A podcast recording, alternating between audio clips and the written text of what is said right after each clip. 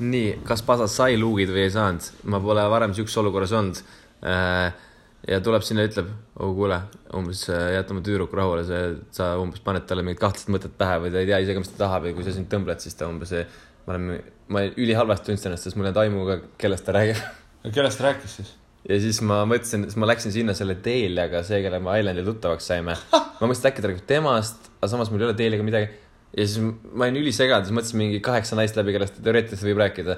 ja siis lõpuks tuli välja, et ta räägib sellest samast naisest, kellega ma mingi kuu või kaks kuud hiljem panin tatti seal äh, Weekend'i Ähtikal. ja see oli selle äh, Karin Remmeli sõbranna Relika. mäletan ja. oota, kas see on see, kellest on see sinika sõbranna või? ja, aa. See- oota.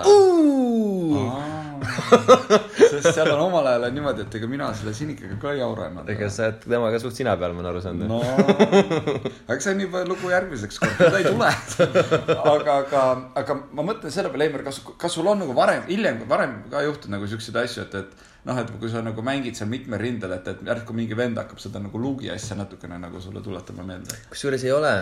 võib-olla on natuke vaadatud alt kulmu ja on nagu. oled sa tundnud seda, et vaadatud algkulmu? ja natukene võib-olla on, et ma saan aru, et see kutt nagu ei äh,, ei tahaks mind oma sõbraks, aga kordagi mingit konflikti pole olnud, kuna ma olen just so lovable. no teine asi on see, et muidugi pasaõnn ka vaata. võib-olla need kutid lihtsalt äh, ei julge ka teha näevad siuke lihamägi on vastas no no.. see näitab niisugust äh, ebakindlust ka, kui sa hakkad hullult põdema ja, ja oled niisugune mm -hmm. no ega ja ütleme, et ma arvan, kutid ise igal juhul ka väldiksid seda olukorda, et peaks nagu mingit aga, aga vahepeal me tegime selle äh, Champions League'i äh, küsitluse ära, see oli tegelikult väga lihtne.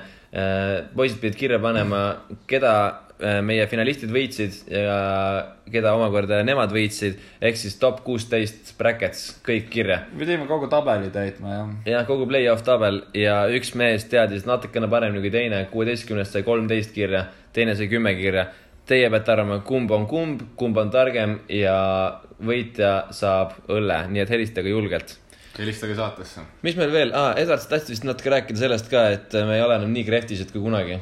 Äh, no ega sellest nagu nii väga ei ole mõtet rääkida, sest me eelmine aasta meil lõppes me lõpetasime varem hooajat, et me nagu kuidagi nagu kaotas oma selle, kaotas selle kuidagi selle Flow tempo tempo ja, ja vererõhu.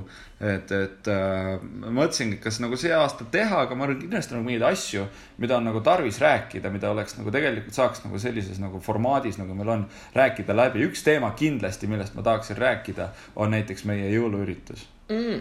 Räägi lähemalt. äh, ma ei tea, kui te mäletate, kallid sõbrad ja kuulajad, kaks tuhat seitseteist lõpus ma tegin rekordi läbi aegade kõige lühem äh, jõuluüritus, pidasin kaua vastu, poolteist tundi või, kus äh, mul oli sihuke, sihuke dieet, et äh, pits viina sisse, Eimari pits endale morsi sisse ja, ja, ja siis juba ütlen, et kui ära jood, kalla mulle ka.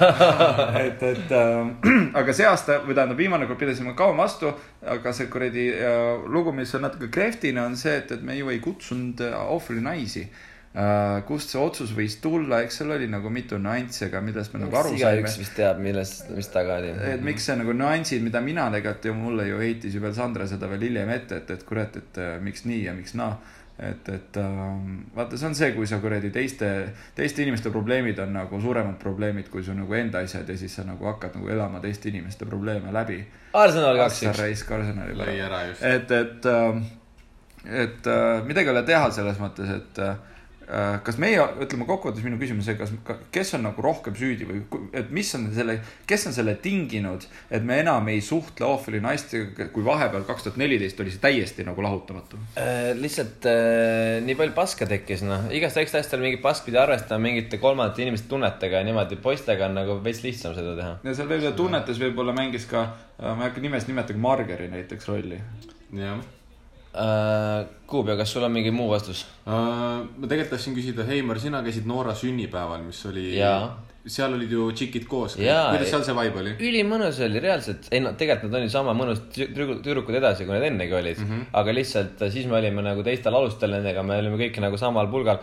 aga nüüd on pigem see, et äh, noh, me ei suhtle ja mina lihtsalt olin korraks seal, tuletasin meelde vanu häid aegu. ja, ja pulgast rääkides, Heimar räägib meile kohe varsti, mis juhtus täpselt Noora sünnipäeval, kes sai pulka ja kes ei saanud. no ütleme nii, et ma tean, kes seal jooksis kõvasti pulga järgi, aga aeg ongi läbi.